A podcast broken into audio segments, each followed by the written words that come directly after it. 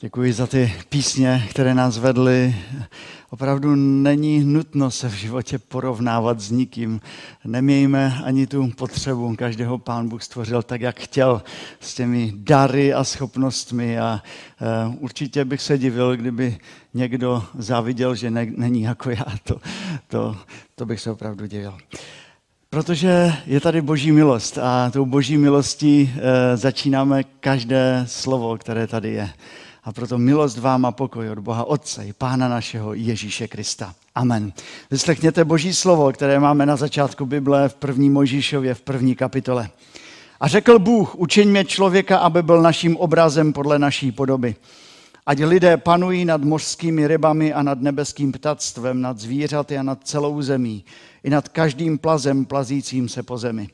Bůh stvořil člověka, aby byl jeho obrazem, stvořil ho, aby byl obrazem božím, jako muže a ženu je stvořil.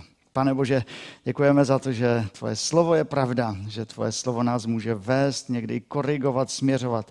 A prosíme tě o to, aby tvé slovo bylo i dnes mezi námi živé a mocné. Amen. Pokračujeme v naší sérii, ještě kousek sérii Etiketa etiketa a dnes se dostáváme domů. Chceme si připomenout, jak by to mohlo vypadat u nás doma eh, při běžném životě. Protože co se doma naučíš, to si také do života potom vezmeš. Tak to prostě je. Eh, fungují i pozitivní, i negativní eh, příklady. Eh, teda jak to vypadá u vás doma? Jedna maminka na mateřské dovolené řekla, že to eh, často u nich vypadá jako při narození Pána Ježíše. Je to u nich jak ve chlévě. Eh, maminky to mají opravdu těžké někdy, zvlášť na mateřské dovolené, když je více dětí kolem, tak bývá to někdy veliká výzva a obdivuju, kolik toho musíte zvládat. Ale opravdu, kolik, jak doma obědváte společně nebo jíte? Jak si připravíte stůl. Je to jedno, jak na, ty, jak na ten stůl naházíme ty talíře, nebo se trošku snažíme to tam poukládat, aby to trošku i vypadalo. Jak si dáte záležet na domově, aby to byl domov, aby to bylo krásné místo. Jak to prožíváte od rána do večera? Pojďme se podívat na několik málo, málo pravidel, které nám mohou pomoct i v tom, abychom prožili domov. Podle, ano, podle Ladislava Špačka. Ráno nejlépe všechny obdaříme úsměvem. I když se to někdy nepodaří, vždy se vzájemně zdravíme. Nejdřív zdraví děti rodiče, tak jak je obvykle i mimo rodinu. Společenská významnost členů rodiny má jasné pořadí. Maminka, tatínek, dcera, syn. Přijdou-li prarodiče, jsou oni na prvních místech. Babička, dědeček, maminka, tatínek, dcera a syn. Společenské pořadí se projeví hned u jídla.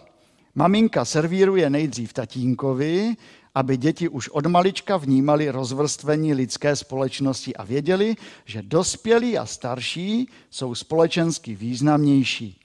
Hostitel, tedy maminka, dostává jídlo jako poslední. Všichni ovšem čekají, až bude mít i maminka plný talíř a ničeho se nedotknou. Jakmile vezme maminka do ruky lžíci nebo příbor, mohou ostatní začít jíst. Za všechno doma poděkujeme. Ustolujíme tak, jak bychom jedli i na veřejnosti. Nejíme rukama, nesrkáme polévku, nemlaskáme, nemluvíme s plnými ústy. Před jídlem si umyjeme ruce, to nás Evropany naučili Arabové ve 13. století. Nevím. Doma respektujeme všechny členy domácnosti a jejich soukromí. I děti, pokud už nejsou malé, chtějí mít své soukromí. Proto by i rodiče měli na dveře jejich pokoje zaklepat, než vstoupí. Že budou děti klepat na dveře ložnice nebo tatínkovi pracovny, je samozřejmé. Žijeme spolu na poměrně malém prostoru, bereme tedy ohled na druhé. Uklízejme po sobě všechny věci a neobtěžujeme, neobtěžujeme rodiče svými oblíbenými peckami. Tak to je pár jednoduchých takových pravidel, které nám mohou pomoct doma a e, abychom společně prožili domov. Já bych o toho, u toho domova chtěl zůstat dnes, protože jak i ten eh, Ladislav Špaček správně řekl, domov to je tatínek, maminka, dcera, syn, těch různých, eh, eh, kolik těch dcerů a syn, synů. A říkám to proto, že rodina a domov jako takový je dnes pod neuvěřitelným tlakem. Že se všechno dneska může měnit. A víte o tom, že sněmovna podpořila návrh takzvaného manželství pro všechny. Tedy můžete si zvolit jakoukoliv variantu soužití chcete. Muž, žena, muž, muž, žena, žena. A ten návrh jde teď do druhého čtení. Budu přímo citovat. O posunu zákona do druhého čtení se na Twitteru zmínila předsedkyně poslanecké sněmovny Markéta Pekarová Adamová. Tam napsala tam, mám radost, ale je před námi ještě mnoho práce. Nadále se budu zasazovat o to, aby stejnopohlavní páry měly narovnána svá práva. Radost neskrýval ani předseda nebo eh, vicepremiér Ivan Bartoš. Z Pirátů jsme zase o krok blíže k narovnání práv duhových rodin, za které bez přestání bojujeme. Tuhle bezdůvodnou diskriminaci se nám tak snad konečně podaří zrušit, také napsal na Twitteru. Zapětí se do prostoru, veřejného prostoru eh, dostala různá vyjádření, mimo jiné krásné vyjádření našeho biskupa, bratra Tomáše Trlíka a také společné prohlášení zástupců církví, eh, které deklarovalo hodnoty manželství a rodiny. Článek se objevil 7. července a já budu citovat, protože myslím, že si to zaslouží. Nyní, že podepsání představitele a zástupci českých církví sledujeme veřejnou diskuzi o manželství. Stále častěji v ní zaznívá pojem manželství pro všechny. Protože toto slovní spojení vyvolává různé asociace a zmatky, chceme zde učinit prohlášení o tom, co je manželství a proč je třeba ho chránit. Manželství je trvalý svazek muže a ženy, založený na dobrovolném oboustranném smluvním vztahu. Institut manželství nezaložili lidé ale sám hospodin ve chvíli, kdy stvořil člověka. Manželství je tedy založené na vzájemné komplementaritě mužského a ženského prvku a právě díky komplementaritě dochází k plození a rození dětí a vytváří se prostor pro zdravý vývoj a výchovu dětí.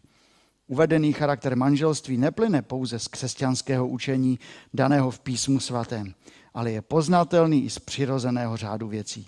Jsme přesvědčeni, že manželství nelze předefinovat, vždy bylo a bude smluvním vztahem mezi mužem a ženou. Společnost se může vyvíjet, ale některé věci jsou pevně dané a neměnné. Pak to ještě pokračuje trochu dál. Přidáno 43 podpisů představitelů různých denominací, od římských katolíků a různých řádů, eh, přes evangelíky, evangelikály, baptisty, charizmatiky, letniční, eh, až po Českobratrskou církev evangelickou, která se i v této otázce pohybuje, myslím, na velmi tenkém ledě. V oblasti manželství a rodiny se kolem nás děje mnoho věcí. Mnoho věcí. My však ale nechceme jen tady sedět a mlčky přihlížet a možná bědovat, no to je hrozné, kde se to všechno dostalo. My chceme vědět, na čem stojíme. To je pro nás důležité. Chceme vědět, jak to pán Bůh zamýšlel a proč mluvíme, jak mluvíme, proč zvěstujeme, jak zvěstujeme, proč stojíme na věcech tak, jak stojíme. A tak dnes možná bych se už měl omluvit, že to nebude nejzažívnější kázání, jaké jste kde, kdy slyšeli, ale zkusme se zaposlouchat. Společně zaposlouchat a pojďme přemýšlet a hledat odpovědi jak jinak než v Bibli, na začátku Bible. A řekl hospodin, není dobré, aby člověk byl sám. Učiním mu pomoc jemu rovnou. Někteří lidé hned zbystří, eh, když se řekne, že muži a ženy mají různé role. To ne, to ne. Jsme si všichni rovni. Zbystří dvakrát, když se naznačí, že tyto role by mohly být nějak hierarchické že tady funguje určitá podřízenost, nadřazenost. My totiž máme takové určité svoje představy eh, o tom, co znamená být hlavou a být tělem. A naše představy vycházejí z toho, jakou máme zkušenost v životě, že? Svět všude kolem říká, že být nad je lepší, než být pod, že? Být e, výše postaven je lepší, než být níže postaven. Tak nám to všude říkají. I když tady na Slesku říkáme, nebo ženy, někdy říkají, a si ten muž hlavou je, my jsme ty krky, my jim stejně zatočíme, jak chceme. A jeden člověk v žertu na narozeninové oslavě také řekl, moje žena je jednička, já jsem nula. A ve světě to nějak funguje. Ale pojďme se podívat, jak to pán Bůh zamýšlel už v zahradě Eden. V počátečních verších eh, v první Mojžíšově druhé kapitole čteme, že Bůh stvořil Adama určitým způsobem. Stvořilo takovým způsobem, aby Adamovi už na počátku uštědřil důležitou životní lekci. Aby Adam byl stvořen tak, aby věděl, že sám Adam je závislý na svém stvořiteli. Druhá kapitola 7. a 8. verš. Vytvořil hospodin Bůh člověka, prach ze země a vdechl mu v chřípí dech života. Tak se stal člověk živým tvorem. Adam je tady. A hospodin vysadil zahradu v Edenu na východě a postavil tam člověka, kterého vytvořil. Před Adamovýma očima pán Bůh dává vyrůst stromům v zahradě Eden, které jsou příjemné na pohled, dobré k jídlu, a jaká je z toho lekce? Že hned při stvoření Adama Bůh mu ukazuje, Adame, ty jsi na mě úplně závislý. Jestli ty budeš žít, nebo nebudeš žít, to je závislé na mě. Jestli já dám vyrůst těm stromům, nebo ne. Adame, ty jsi závislý na, na mě. Beze mě nemůžeš přežít. Pán Bůh se stará o tu udržitelnost života. Opravdové a skutečné mužství není žádná forma nezávislosti, ale v, prvním, v první řadě závislost na Pánu Bohu. Úplná závislost na stvořiteli. Bůh je Adamovi hlavou vším. Pamatujeme na to muži. To je první lekce pro nás. Naše mužství eh, není v první řadě v tom, jak jsme nezávislí, jak jsme namakaní, jaké máme svaly, jaké máme schopnosti, ani o to, jak se dokážeme o sebe postarat, ale jak jsme ochotní být závislými na Bohu. V tom je mužství. Jak si bez něj v životě nevystačíme, muži. Jsme božím stvořením. Jsme závisláci na Bohu. A nebo na něčem jiném? Navíc Bůh stvořil Adama z prachu země. Tak by mělo Adamovi připomínat, že je součástí této země, není diktátorem někde nad zemí. Ve skutečnosti, když eh, Bůh vdechl do Adama dech života, a Adam se stal živým tvorem, tak to slovo živý tvor pochází z jednoho hebrejského slova, znamená duše, živá bytost, stvoření s tělem. A to stejné slovo je dokonce i pro, eh, napsáno pro, pro zvířata v první kapitole 24. Eh, verš, že to jsou živé tvory. A tak Adamové jsou takovými bratrskými stvořeními, ale vyniká. Adam vyniká tím, že má odpovědnost ukazovat veškerému stvoření na Boha. Dalo by se říci, že na počátku pán Bůh tak miloval svět, že přiměl Adama, aby se o tento svět staral. V Genesis 2. kapitole začíná tu eh, práci Adam dělat, stará se o zahradu, pojmenovává zvířata a od prvního Adamova dne v zahradě se zde můžeme učit, že prvořádým úkolem všech Adamů, kteří přišli po prvním Adamovi, je ukazovat na Pána Boha. To je první úkol. Ukazovat naši závislost na Bohu ukazovat naším životem muži to, že kdyby tady nebyl pán Bůh, tak bych tady nebyl ani já. Bůh je v mém životě to nejdůležitější. Takže i když Adam je později nazván tou hlavou, tak je to hlava zodpovědnosti. A svou roli plní obětavě.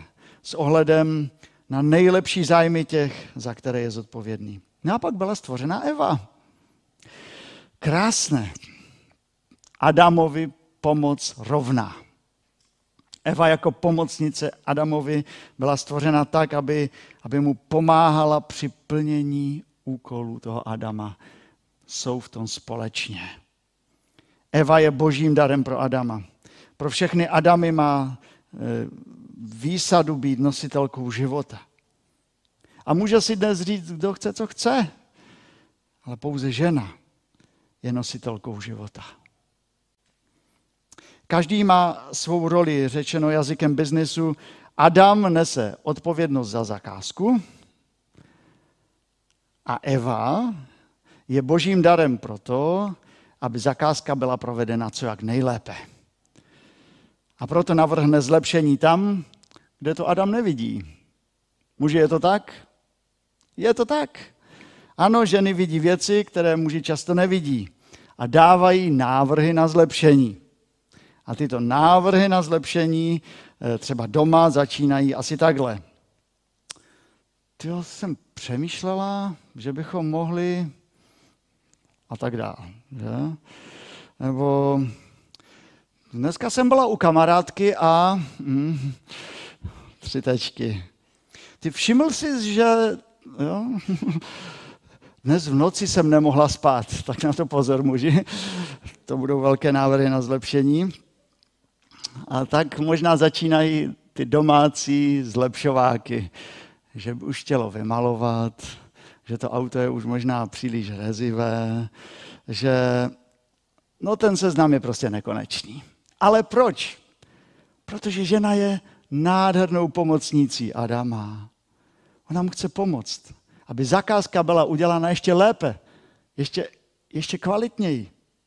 Eva je božím darem pro Adama, žena je božím darem pro muže, muž pak dokáže fungovat lépe.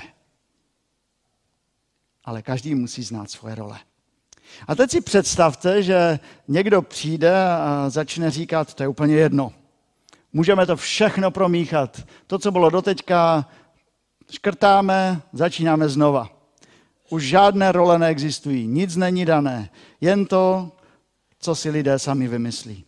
Hlavně, že se mají rádi. Máma a táta, to je jedno, to není in. Je jedno, že auto bude mít kola na střeše, hlavně, když bylo uděláno s láskou. A my se vážně ptáme, bude to lepší? Bude to lepší, než co vymyslel pán Bůh? Bude na zemi více respektu a úcty mezi lidmi? Bude se rodit více dětí v manželství, kde budou dva muži nebo dvě ženy? Budou mít děti lepší zázemí tam, kde nejsou stanovené hranice pro role a, role muže a ženy? Stačí opravdu jen jakákoliv láska? Jasně, jako muži e, někdy neumíme dobře zvládat svoje role. Neumíme. Neumíme milovat svoje manželky tak, jak bychom je měli milovat. Jako ženy máte možná také svoje výzvy. Neznám, nevím. Ale ten boží záměr je postavený dobře. Bůh dal tady muže, kteří jsou závislí na svém stvořiteli. Dal tady ženy, které jsou podporou pro muže rovnou pomocí. A dokonce, i když muži a ženy nejsou v manželství, mohou svoje role mužů a žen dobře uplatňovat a výborně naplňovat. V určitých ohledech dokonce lépe než eh, v dané ženy a ženatí muži. O tom píše apoštol Pavel v listě Korinským v 7. kapitole. To je ale další veliké téma, kterému by bylo dobré se pověnovat. Téma, co to znamená být single. Sám. A budeme se mu i věnovat na takové zborové minikonferenci, kterou eh, plánujeme v listopadu, tak už zvu. Ale když se začne všechno míchat dohromady, když muž neví, proč je mužem a vlastně si může zvolit nakonec, kým chce být, když žena neví, kým je, jaké je její poslání, pak si nejvíce škodí sami sobě. A cesta zpět bývá drsně těžká. Je to často i odraz zmatku v rodinách. A tady je třeba odvážně říci, křesťané nejsou žádní zpátečníci. Jsou progresivní protože jsou pro život. Z jakéhokoliv svazku život nevznikne. Ale vidíme, že božím záměrem je uchovávat a chránit život. A my chceme být v tom božím záměru. A hlavně křesťané ví, ví, kým jsou. A já myslím, že to je ta nejdůležitější otázka v těch všech zmatcích. Lidé neví, kým jsou. Nemají vyřešený takový ten problém své identity. A chtěli by být pořád něčím nebo někým jiným. Kým jsme? Lidé řeší, možná neřeší ani jak pohlaví, ale někteří řeší, proč mě lidé neberou v životě. Kdo jsem?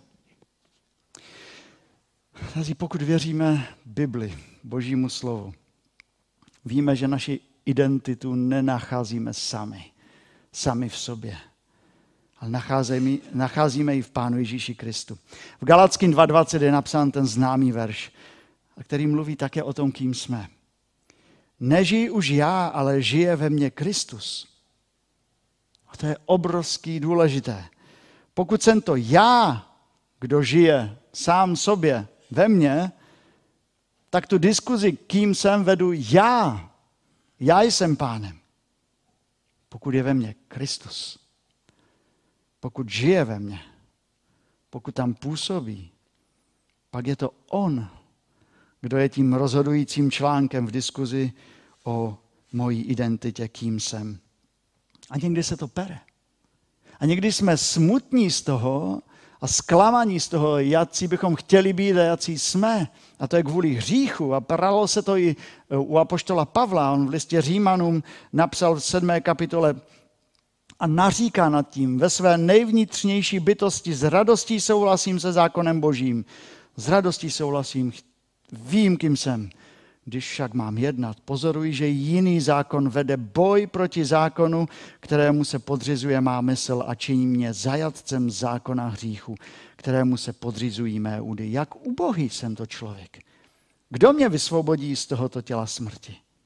Pavel píše, všichni jsme v nesnázích a lidé, kteří mají problémy se svou identitou také, v problémech jsme všichni. Naše touhy jsou pokřivené. A proto Pavel vyznává, jedině Bohu buď dík skrze Ježíše Krista, Pána našeho. On nám odkrývá, kým jsem. Jsem božím dítětem, jsem mužem, jsem ženou, patřím Pánu Bohu na prvním místě. On měl tady, mě tady chtěl mít a já mu opravdu patřím. A v, v žalmech se také objevují takové ty boje o to, kým jsem, takové to děkování, kým jsem díky Pánu Bohu. Jeden z nejznámějších je 139. žalm. A tam je napsáno, on začíná slovy, hospodine, zkoumáš mě a znáš mě. Víš o mě, ať sedím nebo vstanu, z dálky je ti jasné, co chci dělat. Vezmi mě to slovo jako křesťané, Nechme ho na nás působit. Bůh ví, Bůh zná. Bohu je to jasné. Bůh o mě ví. Bohu jsou známy moje záměry, moje přání, moje touhy, má zklamání, to, z čeho se raduji a z čeho jsem dneska v noci taky plakal. Bůh vidí každou slzu, vidí každý můj úsměv. Bůh ví. Bůh nás nezná jen tak povrchně. Ten žám pokračuje, ty jsi to byl, kdo utvořil mé ledví, v životě mé matky si mě utkal. Tobě vzdávám chválu za činy, jež budí bázeň. Podivu hodně jsem utvořen, obdivu hodné jsou tvé skutky, toho jsem si plně vědom. Bůh zná bu- každou buňku našeho života. Bůh nás zná zevnitř. A proto ten žalmista říká, Bože, zkoumej mě. Ty znáš mé srdce. Zkoušej mě.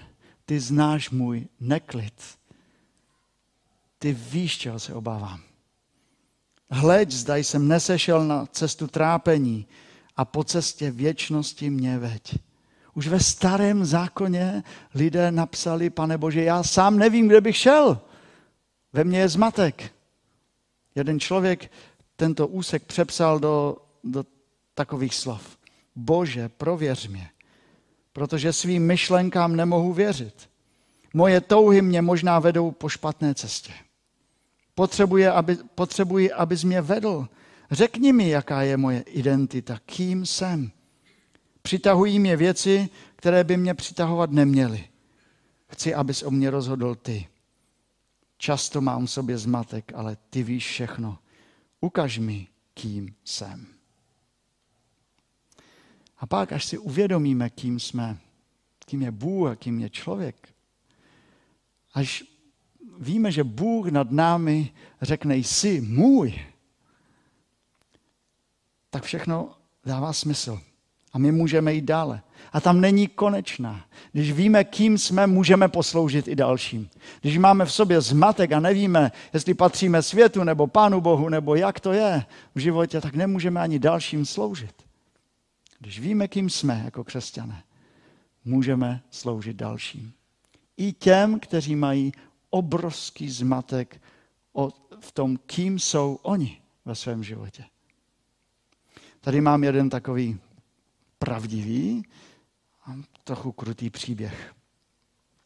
Když si Kaleb vzpomíná na svou rodinu, vzpomíná na těžkosti, které od samého počátku jeho rodina měla. Jeho rodiče se rozvedli a byly mu dva roky.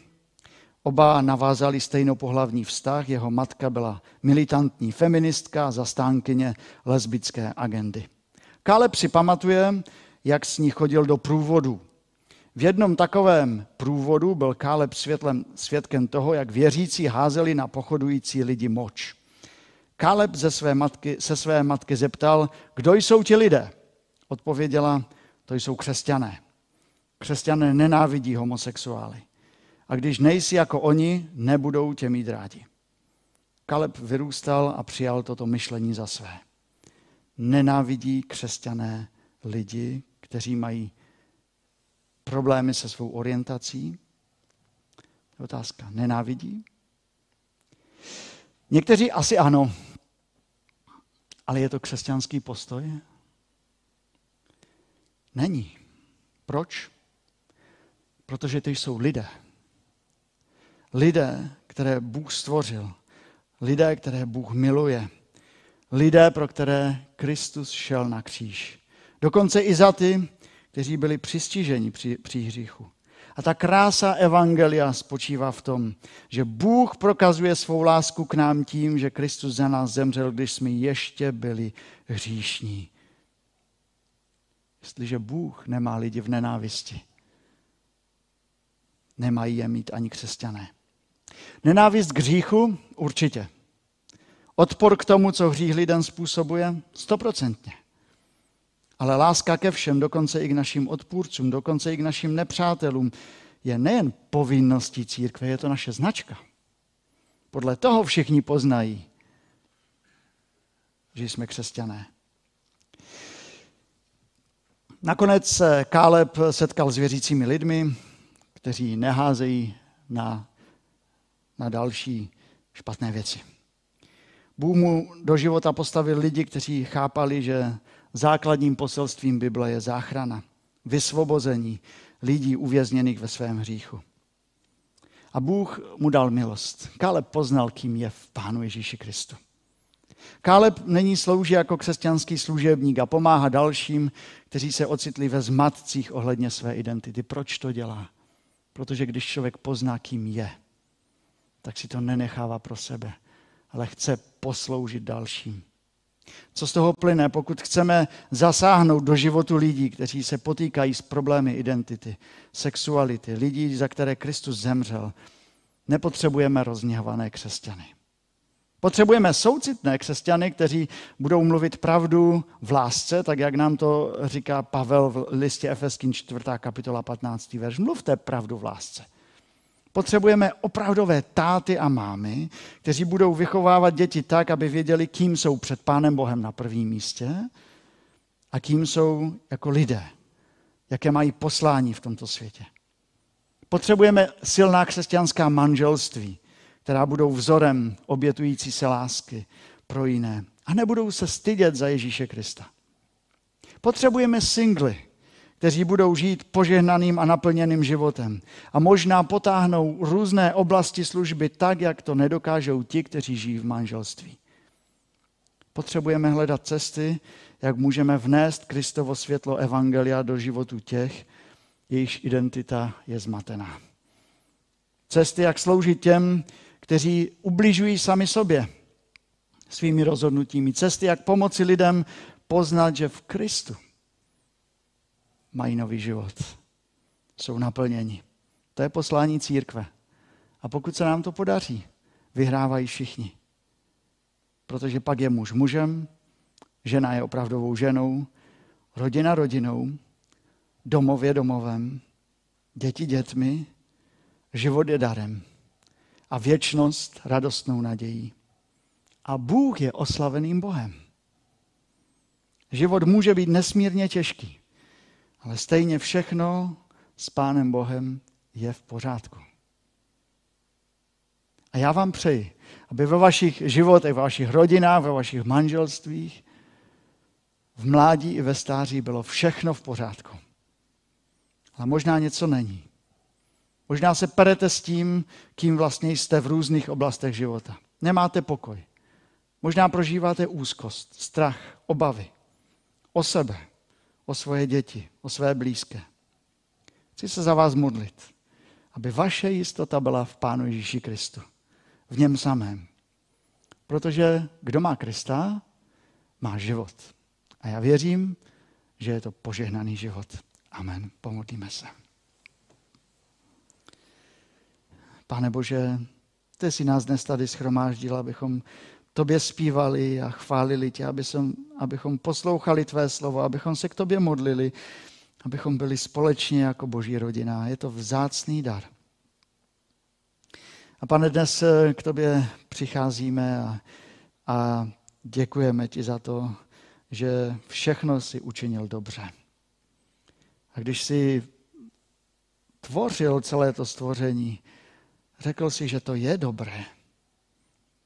A tak odpust, pane, kdy možná i dnešní současná společnost říká, že, že už to není dobré, že to není dost dobré, že to musíme nějak změnit, rozšířit.